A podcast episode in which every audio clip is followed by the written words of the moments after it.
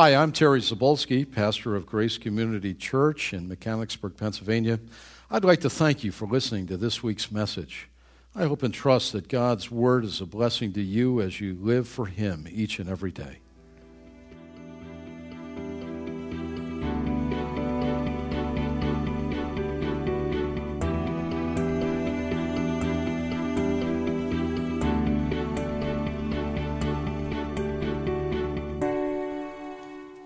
Might want to turn to Luke's Gospel, chapter 23. You might say, well, wow, we really jumped through Luke. But uh, we're, we're approaching now that holy time of the year. Next uh, Sunday is uh, Palm Sunday. And then the two weeks from today is uh, the great day of all, the Easter Sunday. And so, in preparation for that, we'll take a little break from our passage by passage look of Dr. Luke's Gospel, and we'll go right to a, to a sermon I've entitled, His Cross Became a Pulpit. That is, the cross of Jesus Christ became a pulpit. Luke's gospel will begin at 23, verse 32, and then we'll look at some other section. You know, through the, through the years, it's been uh, my great privilege to, to enter in and to stand in some great pulpits uh, that God has used today and in days gone by. And for a minister of the gospel, I have to tell you, it's an extremely great joy for me to do that. A number of years ago, Faith and I had the uh, privilege of being over in London. I did a little preaching in, in Liverpool, but as, while we were over there, uh, we made the trek uh, and went to, to, Charles Spurgeon's church. And uh, what uh, remains of it, they had had a fire there years ago, but they redid it. Uh, the auditorium is smaller, but it was my joy to go and stand in that pulpit that God had so significantly used for, for many, many years there in the 1800s there in, uh, in London. Some have called him the greatest uh, of uh, expositors or the greatest Baptist uh, preacher that has, uh, that has ever been. The boy pastor started when he was 18. He had such a boy face, they said, You better grow a beard. Nobody will take you serious and uh, and he did. Charles Spurgeon uh, in his, in, in Calvin, when we were in Geneva at another time, it was my privilege to, to climb the stairway in, that, uh, in his pulpit there and to stand in uh, Calvin's pulpit. Wow. I was hoping to catch some of the electrical shock, and that would help me, and, uh, and so on. How about Moody's uh, in Chicago? And when Jonathan studied at Moody Bible Institute, and, and then to go to the to, to the Moody Church for the uh, the annual conferences, and, and then at other times, but to actually go up there and to stand, I was able to do that. Nobody was around, and to stand in in Moody's church and uh, in his pulpit. Wow, what a thrill! And then uh, at Shepherd's Conference years ago, uh, early, I, I got up there during one of the workshops, and so just got to stand in John MacArthur's pulpit and maybe that'll maybe that'll rub off on me. What a what a, what a thrill that was. And then one more came to mind when I wrote this sermon was Jim Boice. Dr. Boice has been in heaven now for ten years, but their Tenth Pres in Philadelphia, Center City, uh, Philadelphia, doing a great work for the Lord in the Center City there at Tenth Pres. Uh, that uh, that pulpit, incidentally, you should know when uh, very wisely because there is there tends to be a drift. Have you ever noticed that a theological drift? One of my old professors, church history at Westminster, says it's, you can sum it up this way: through the centuries and time, people tend to forget Jesus. They get together for basket weaving, I guess, and pep talks. But what Tenth did was when they built this church, and it's an old historic church. Uh, the tendency to forget the word, they said, We'll know what we'll do. They put a concrete pulpit foundation all the way down into the basement, all the way down into the foundation. It comes all the way up, and eh, up, and it, it, it is the you can't even move that concrete laden pulpit from the center of that worship place. Uh, it was uh, well, we'll we'll try this. And we'll put the Bible on it. You know, that's what the Puritans said. All you need is a box and a book. That's all you need for church. The rest of it is just extra trimmings. A box and a book. And that's it, front and center. And they put it right there, and it's still there today. The pulpit with the Bible on it, at 10th Pres. Well, there's some great pulp. Well, as we move into the Easter season, as I mentioned, it's again needful for us to be reminded of the suffering that was suffered for you and for me and the great resurrection. We live in Friday. Have you noticed? We live in Friday, a day of death, a day of sadness, a day of suffering. Today is a day of Friday, but here's the good news Sunday is coming. Sunday is coming. It is the great resurrection day, all because of the first fruits of the Lord Jesus Christ bodily rose from the grave as promised. Well, after Jesus was nailed to the cross, he spoke seven times. Uh, it's sometimes called the seven sayings of Jesus from the cross. You can look through, and we will spend our time in doing that. Seven times it's recorded in God's Word that Jesus spoke during that six hour period of time. He was nailed to the cross on that day uh, on, on, uh, at 9 a.m. in the morning. And, uh, and then at noon was the midway point. Remember, at noon, the shroud of darkness fell. The Father covered the, lands, the landscape with darkness as there his Son hung between heaven and earth, was the sin substitute, the Lamb of God slain before the foundation of the world, was actually slain, bleeding and dying and for the latter three hours, from noon until three, and then at three o'clock, he laid down his life. During that six hour segment on the cross, it's recorded that Jesus spoke seven times. Hence, I've taken some literary uh, liberality and called his cross became a pulpit. Each of those sayings could be a sermon or a world in themselves. They're, they're, they just touch on so many wonderful things as you can imagine. You know, there's something about the last words when daddy or mama or grandma or someone lay in the hospital or lay in their bedroom or lay dying. What was the last thing they said? What was it? Was it an expression of love? Was it a prayer? What was it? And those words are most cherished those final words are uh, incredibly precious, aren't they? And, and the church through the centuries has always embraced the final words of Jesus as some uh, nuggets of gold that are so precious and so dear. And we're going to walk our way through that this week and next, as next Sunday's Palm Sunday, and then we'll have Easter Sunday, that first Sunday in April. Well, they're rich indeed. Each is rich in truth. His cross became a pulpit. One year we studied Isaiah 53, and I said, it, I feel like in preaching this that it ought to be like the burning bush, you know, where the Lord said to Moses, Take off your shoes. For the ground that you stand is holy ground. And, and now, as we're going to stand, as it were, and listen to our Lord on the cross, I feel like we ought to do the same. We ought to kick off our shoes because we're creature and we're mortal and we're of dust and be, rem- be reminded of that as we consider the words of our Lord. This is holy ground for sure. Holy. Well, there's seven words from his cross, his last pulpit, that should pierce our hearts and it ought to move us to worship him the Lamb of God, the beloved one, our sin substitute. For these final words of the Lord have great importance for us. Great importance. Wow. Well, the first is a word of forgiveness. A word of forgiveness. Father, forgive them, for they do not know what they do. Now, they've just nailed him to the cross. They've driven the spikes through his hands and through his feet. They've raised them up. Father, forgive them, for they know not what they do. Let's read it in, in chapter 23 of Luke, verse 32 and following. Two other men, both criminals, were also led out with him to be executed. When they came to the place called the skull, there they crucified him along with the criminals, one on his right and the other on his left. In verse 34, and Jesus said, Father, Forgive them, for they do not know what they are doing.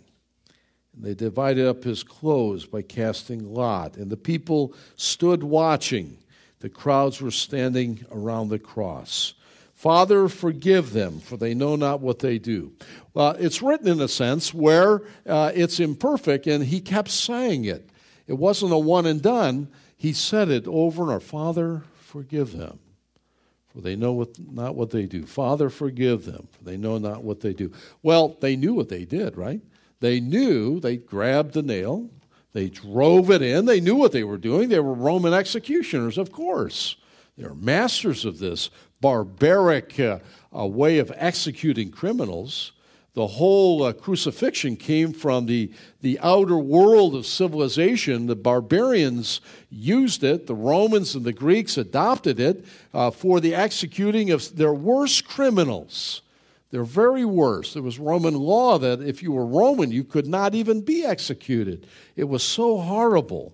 It was, a com- it was common for crucified victims, frenzied with pain, to shriek, to entreat, to even to spit at those that were around uh, the cross and to curse the spectators, but not Jesus. Father, forgive them, for they know not what they do. They knew what they were doing in driving the nail, they knew what they were doing, in crucify him, they yelled. Crucify him. They knew they were putting him to death but they didn't know the enormity of their actions. That's, that's what we shall see here. Well, A, Jesus wholly identified with us, his people. Wholly identified. He became our representative on the cross. Never before did Jesus ask the Father to forgive sin. You can check it out. Read through the Gospels. Never do you see the Lord saying, asking the Father to forgive sin. Why is that? Because he had all authority of the Father and he forgave sin. He did. He forgave the sins of others. In Matthew 9, verse, verse 2, we discover here up on the screen, and I think I have it on your sheet. No, I don't. 9 2. Do we have that, Jen? Okay. And we'll discover that, in fact, the Lord forgave sin and that only God can forgive sin. You and I can forgive each other and release each other, but only God forgives sin. And you'll have to look that up, or we can look it up ourselves in Matthew 9, verse 2.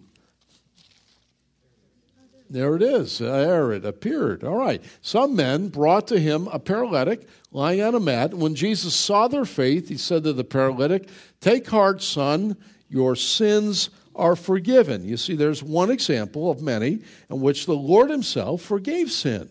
He's the Son of God, God verily, and only God can forgive sin, and so He forgave it during His public ministry. But now things have changed. He's still who He is, but now He's taking on the office of our representative. And He who knew no sin was being made sin, legal sin. He never ever committed sin, but he was made legal sin, the substitute for you and for me. And during that period of time on the cross, being our representative, our sin legally, he could not forgive sin. The only time that's ever recorded that he asked the Father to forgive rather than he himself. He is no longer in the place of authority. He is now sin for us. And who can not forget that 2 Corinthians 5:21, Jen? Let's look at that if we have that. 2 Corinthians 5:21 He who knew no sin was made sin. God made him who had no sin to be sin for us, so that in him we might become the righteousness of God. He was made legal sin, our representative, our sacrifice. And so he doesn't forgive sin himself. Father, forgive them. It shouldn't surprise us that the first word out of his mouth while he's on the cross is Father. Father. He's praying, and he begins he began his ministry at, at his baptism, there in the Jordan praying when the dove descended, and now he is ending it in prayer. And the first word out of his mouth on the cross is Father, forgive them, for he knows not what they're doing. Now, what, what does a holy man or woman do in the face of death?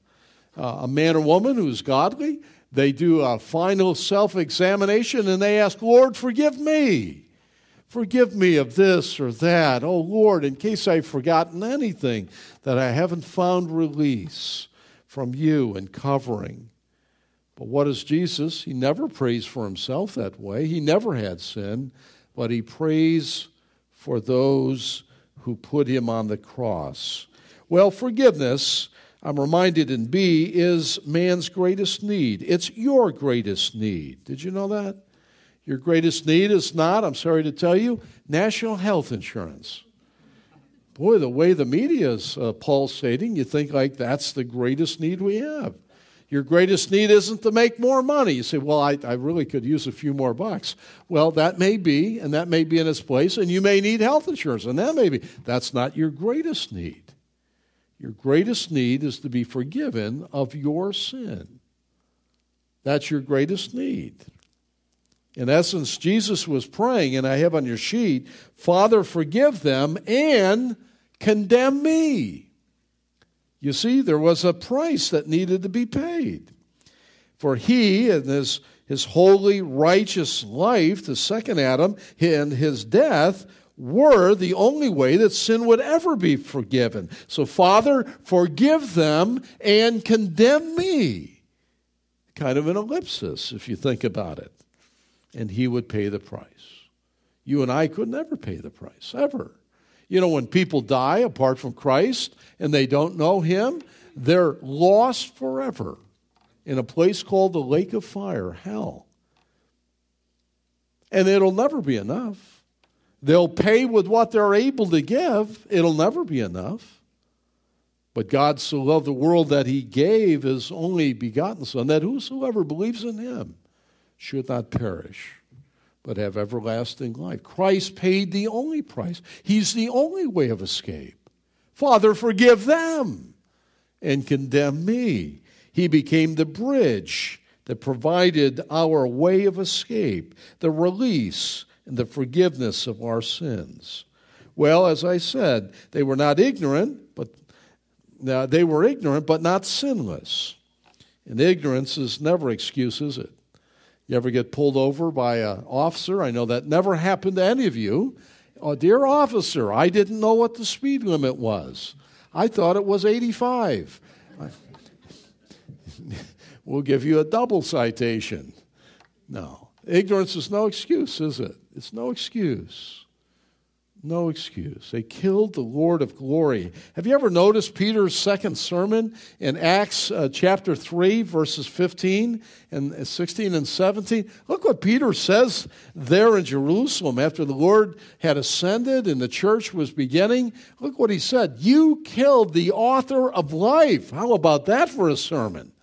Wow. But God raised him from the dead. We are witnesses of this. By faith in the name of Jesus, this man whom you see and know was made strong. It is Jesus' name and the faith that comes through him that has given this complete healing to him, as you can all see. In 17, now, brothers, I know that you acted in ignorance, as did your leaders. Ignorant, uh, insofar as the enormity of the sin in killing the author of life.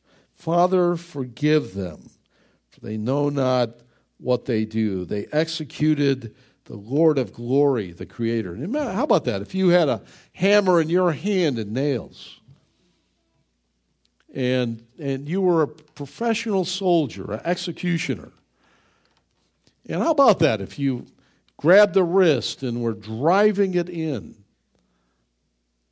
little realizing you were killing the God man, the, the man of the Son of God, the Creator, the one who sustains all that is. I dare say you'd fall on your face. You wouldn't keep swinging the hammer, you wouldn't drive the nail in. What a horrible thing. Horrible. It was the worst tragedy that ever happened. Have you ever had tragedy in your life? From a human plane only. Have you ever been treated unjustly? That's not fair.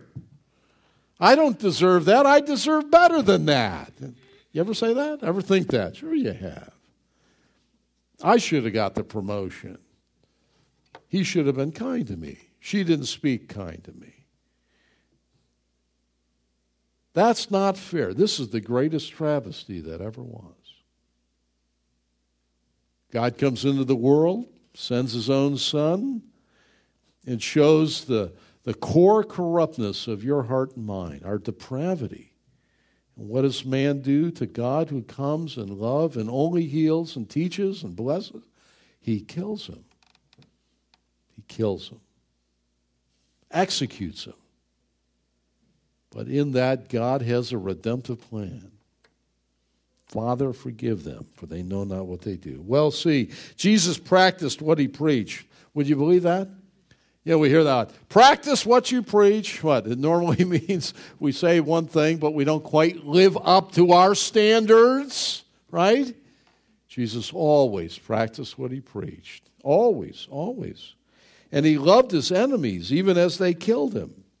In Matthew 5 44, in the Sermon on the Mount, uh, Jesus uh, put it this way But I tell you, love your enemies and pray for those who persecute you.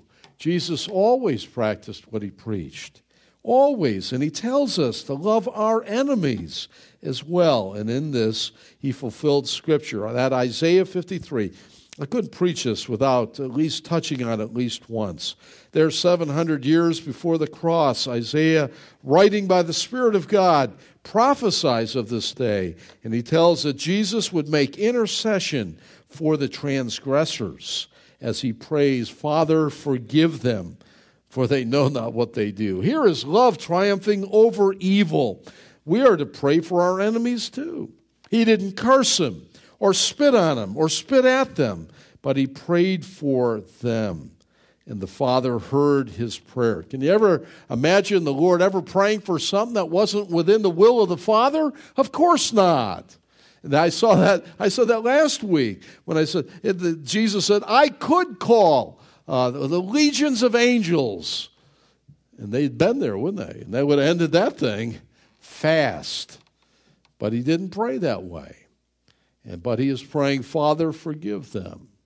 Father, forgive them. Then when you flip the pages, the Lord is resurrected, and then the ascension in the glory, and uh, the church begins 10 days later in Pentecost, Acts 2, and you have thousands of people are saved. Many of them that surrounded the cross, many of the folks that stood there and saw what was happening. And many of them were saved. How many of you think it was the great persuasive power of, of Peter's preaching? Oh, that must have been something. Well, it must have been something, right? And the Spirit of God, of course. But I dare say to you, I think the great weight of the conversion was the Father answered the Son's prayer while he was on the cross. And many of them were saved. 3,000 in that day. Wouldn't that have been something to see that? 3,000 people repenting of sin and turning to Jesus. What a great thing. The Lord answering his son's prayer. And many, in, in Acts 6 7, many priests were included among believers. Well, they were saved, but not so much because of Peter's preaching. Well, forgiveness is the great debt that we owe. Sin is our problem, and Jesus became legal sin. It's a problem deep within, isn't it?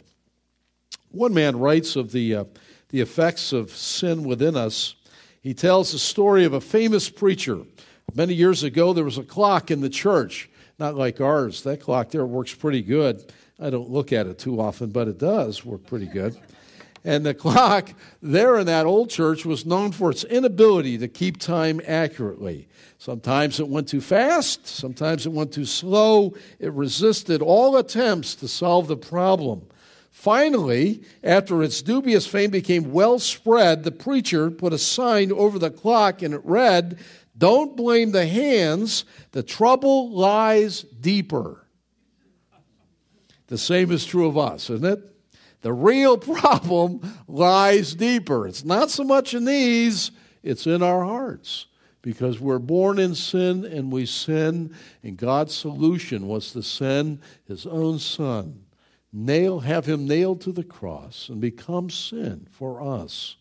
And there, our Lord and Savior's first words Father, forgive them, they know not what they do. That was probably around 9 o'clock on that, that, uh, that day. As you move, as the best we can tell, to maybe around 11 a.m. on that day, we see a second word of the cross. Not only a word of forgiveness touching our greatest need, but a word of salvation. In verses uh, 42 through 43 of the same chapter of Luke, it's a word of salvation where Jesus turns and says to the penitent thief, there was a thief on one side and a thief on the other, and Jesus in the middle, and answers him by saying, Today, and that's the emphasis, today you will be with me in paradise. Now, let me quickly say before I forget, he only said it to one, just the one, and not the other.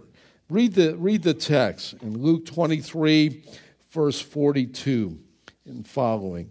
And they gave him a piece of, um, of broiled fish, and he took it and he ate it. And there, wait, I better get the right. right I'm in chapter 23. That did not happen there.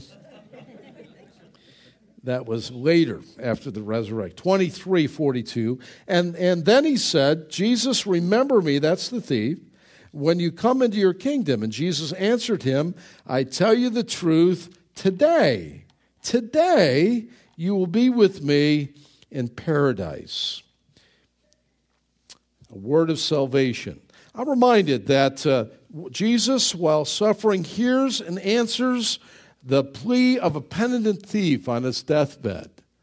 Amid the, uh, the crowd, and the, I suppose there were some talking, the, the, the Bible records some of the things he say he saved others, but he cannot save himself. He said he'd uh, raise the temple in three days. All of this, the mocking and the scorning, and then there were the tears of some that were there that loved him and stood at a distance, and, and others, and all of that the mocking of the thieves and on the cross and the crowd and the penitent thief one small plea from this thief cuts across all the, the noise of the crowd. And jesus hears it. He's on his deathbed so to speak. He's on the cross as well. Before his salvation this penitent thief was no different than any, any of us no different certainly than the other thief that was nailed to the cross. He mocked Jesus just uh, as others, and Matthew 27 44 tells us just that, that he mocked like all the others early on in his cross experience. But like him, each one of us must come to the end of ourselves, must recognize that. Uh, Uh, sin leads to death, and we're getting only that which we justly deserve. For all have sinned and come short of the glory of God, and the wages of sin is death. But the gift of God is eternal life through Jesus Christ the Lord. Each of us must come to the end of ourself and see our true condition that we are hopeless. Hopeless. You say, Well, I'm pretty good. That's the problem. You're not good enough. You have the goodness of God in you, but there's an evil bent that you got from your parents, from their parents, all the way back to our first parents. It's a corruption.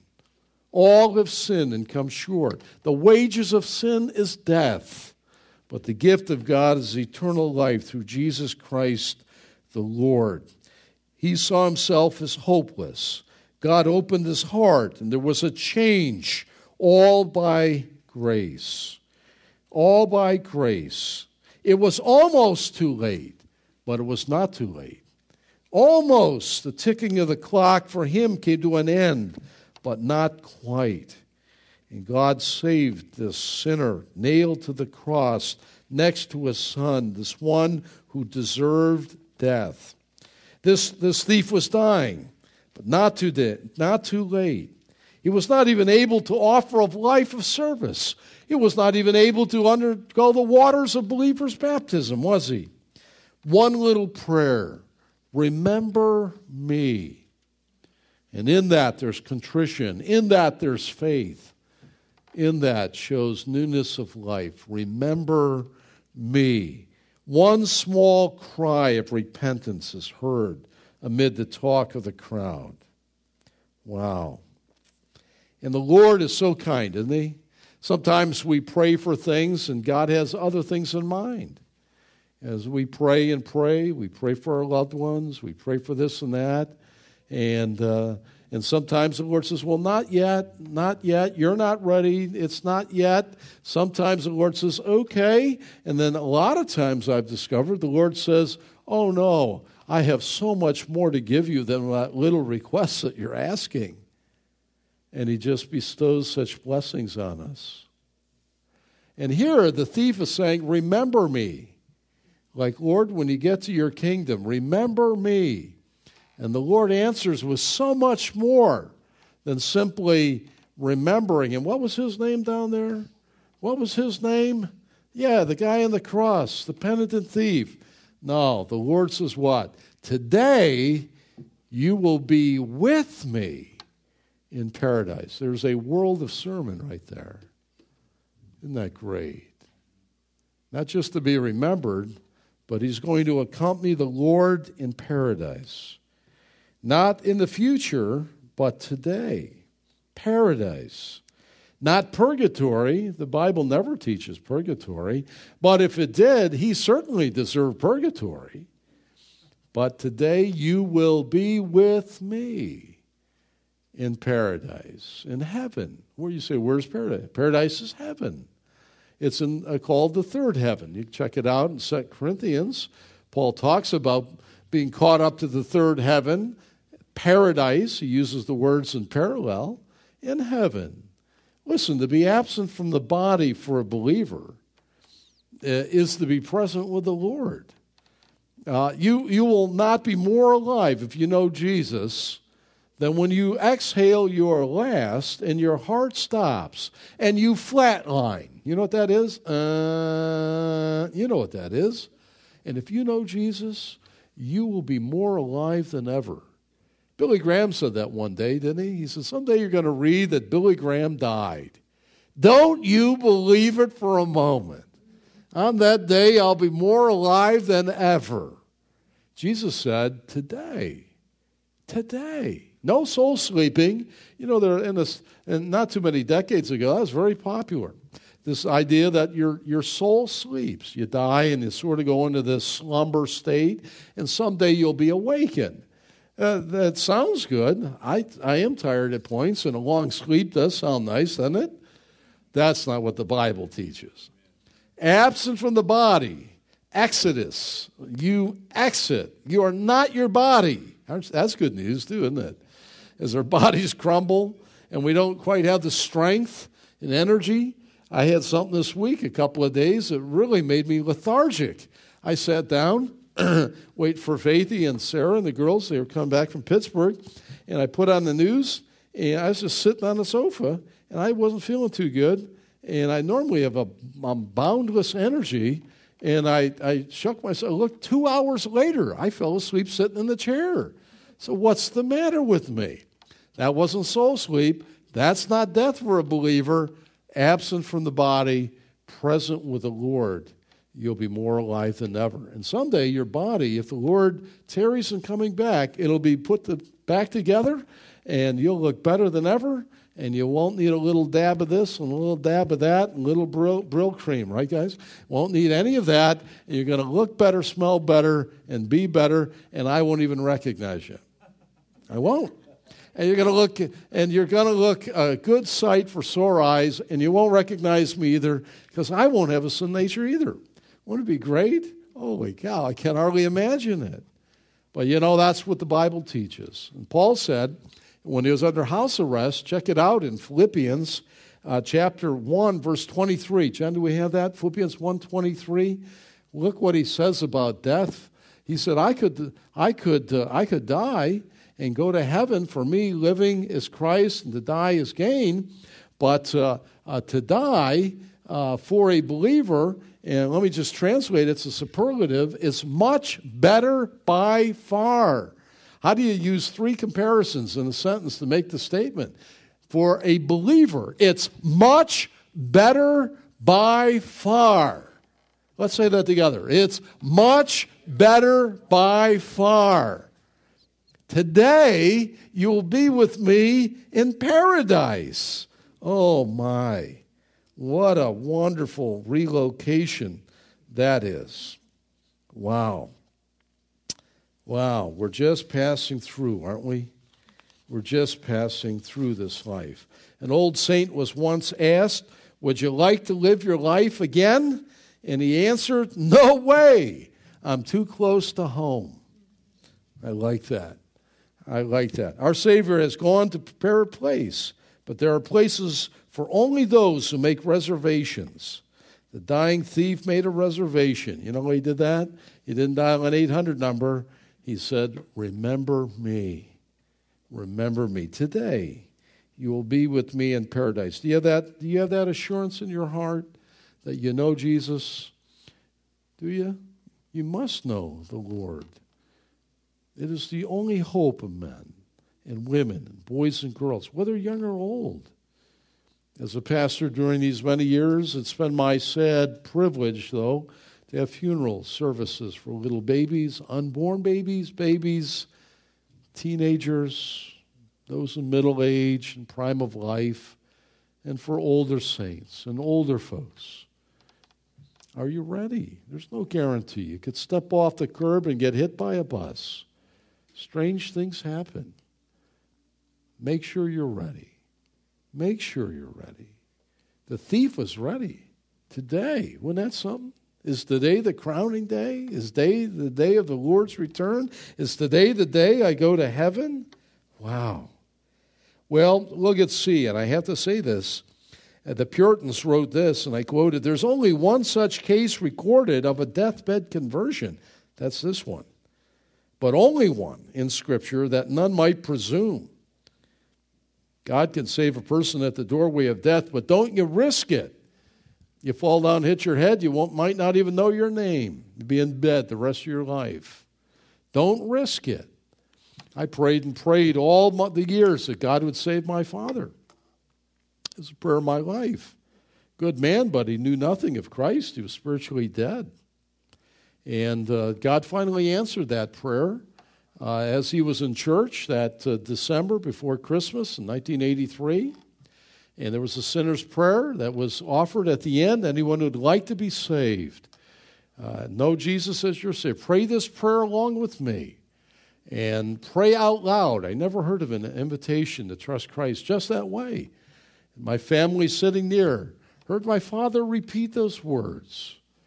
Little did he realize, at a young age, younger than I am now, that that Sunday night, the next Saturday morning, he'd be gone.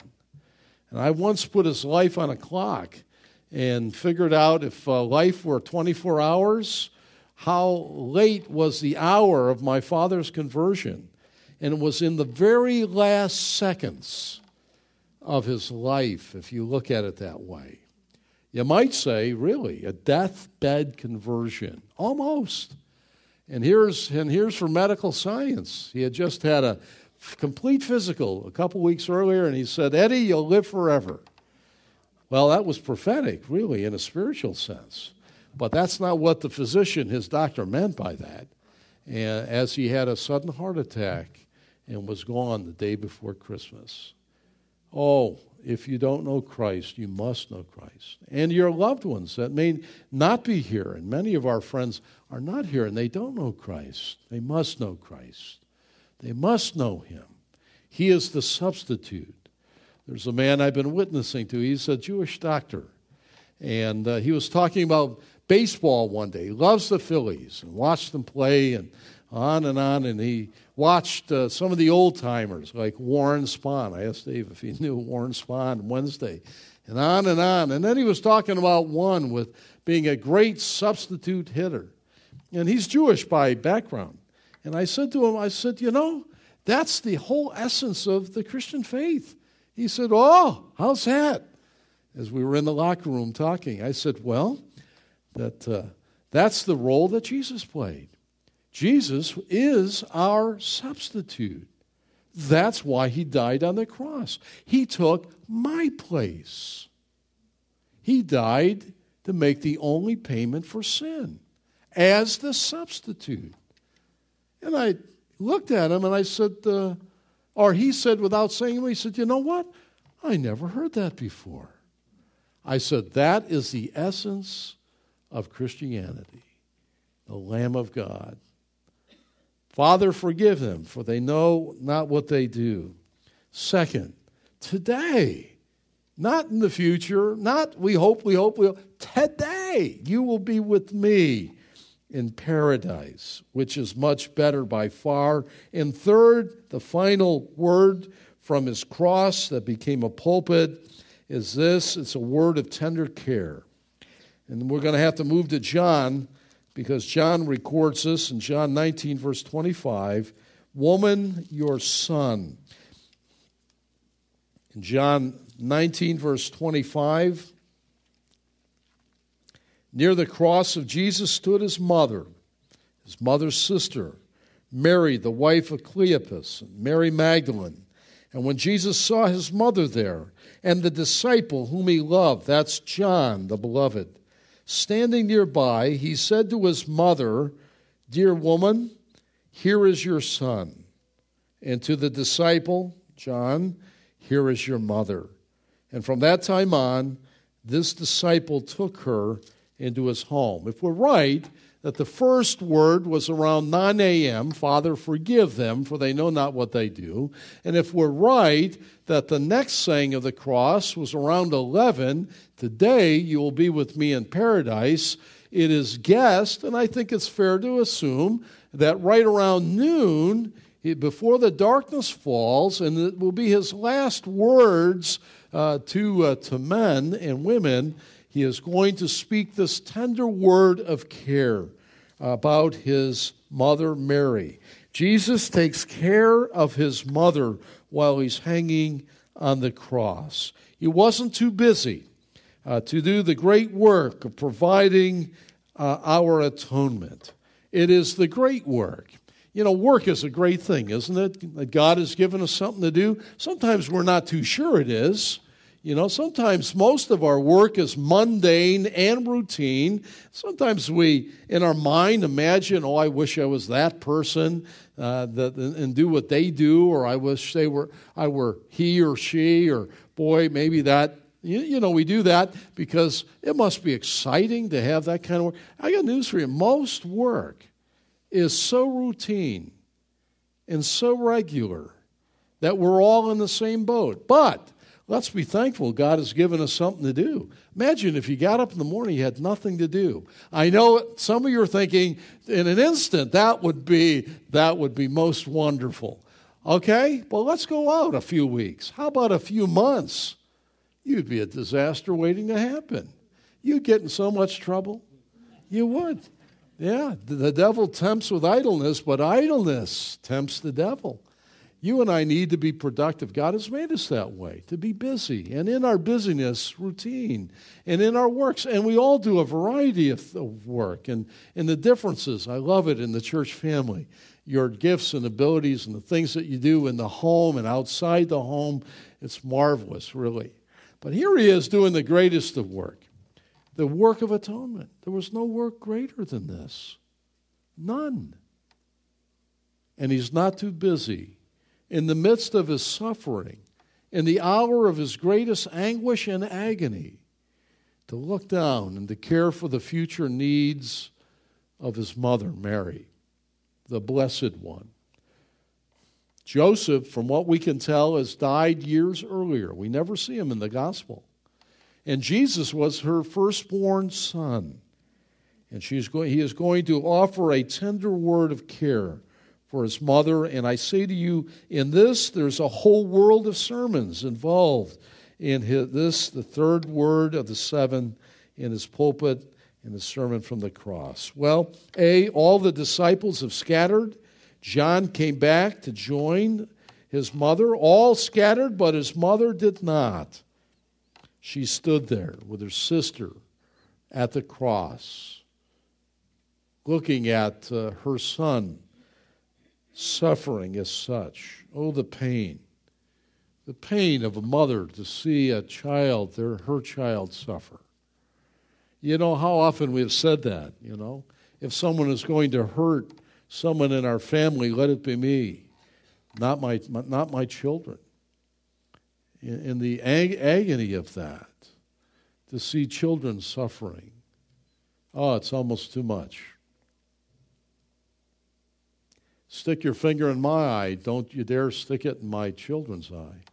I'm afraid of what I might do. You know, we know that. And here is the fulfillment in part of Simeon's word. Remember that? That he had said to Mary that it'll be like a sword thrusting through you. And now, 30 some years later, she was there seeing her beloved son, her perfect son. She never corrected him, he was perfect, never sinned. She stood there watching the, the, the horror of what lay before her on the cross. The pain must have been enormous, enormous for her.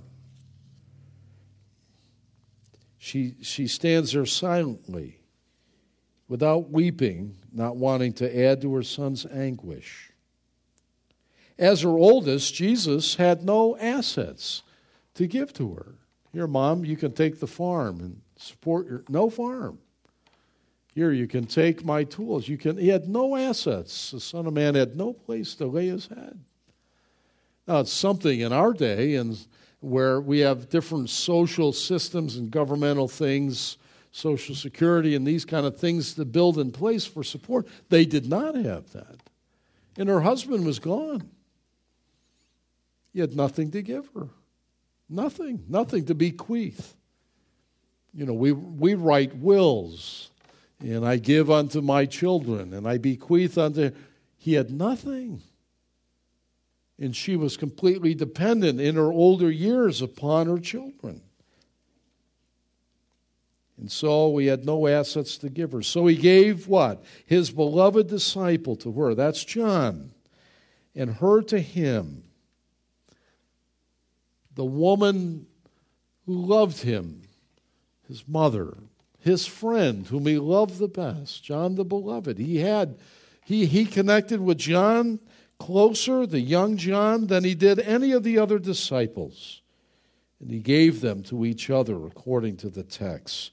It's a word of tender care, I say to you.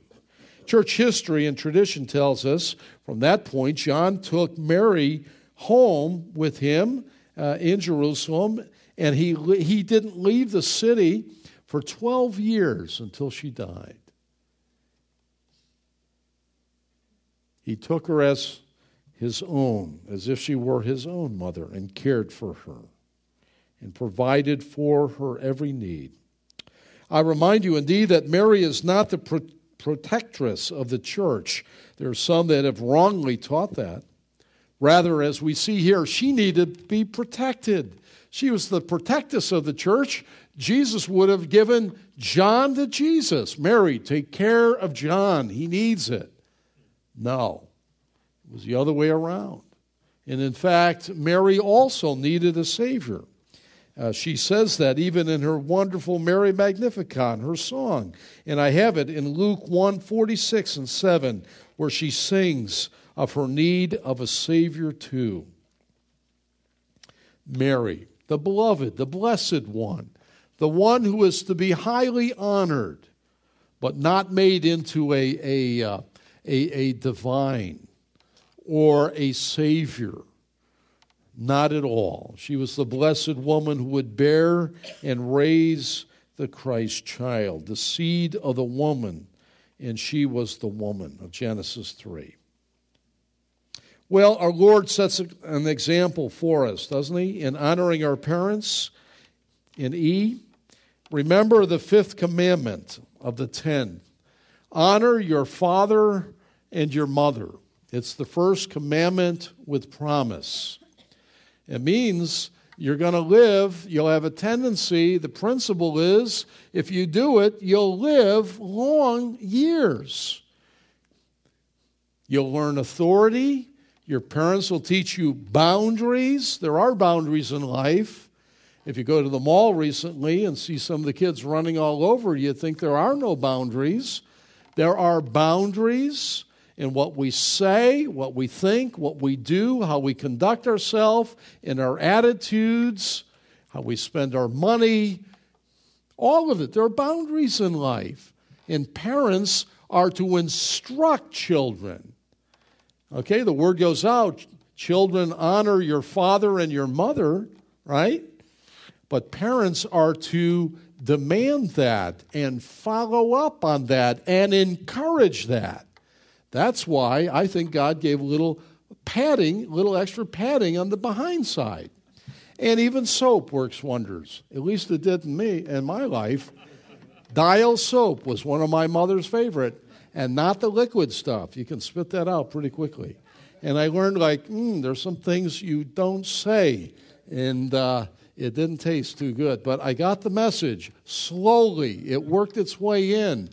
My father and mother represent God in this house to me, and it was God's will for me to hear them, and I'm to honor them, and not say things behind their back or under my breath if I didn't agree.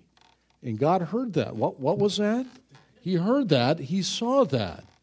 And Jesus from the cross underscores in this message of tender care in caring for his mother, seeing her broken heart. He honored her.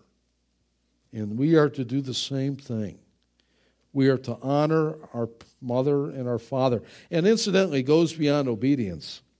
It embraces love and affection and gratitude and respect. And even some of you say, Well, you don't know my old man, or you don't know my mother, you don't, or I hardly know him.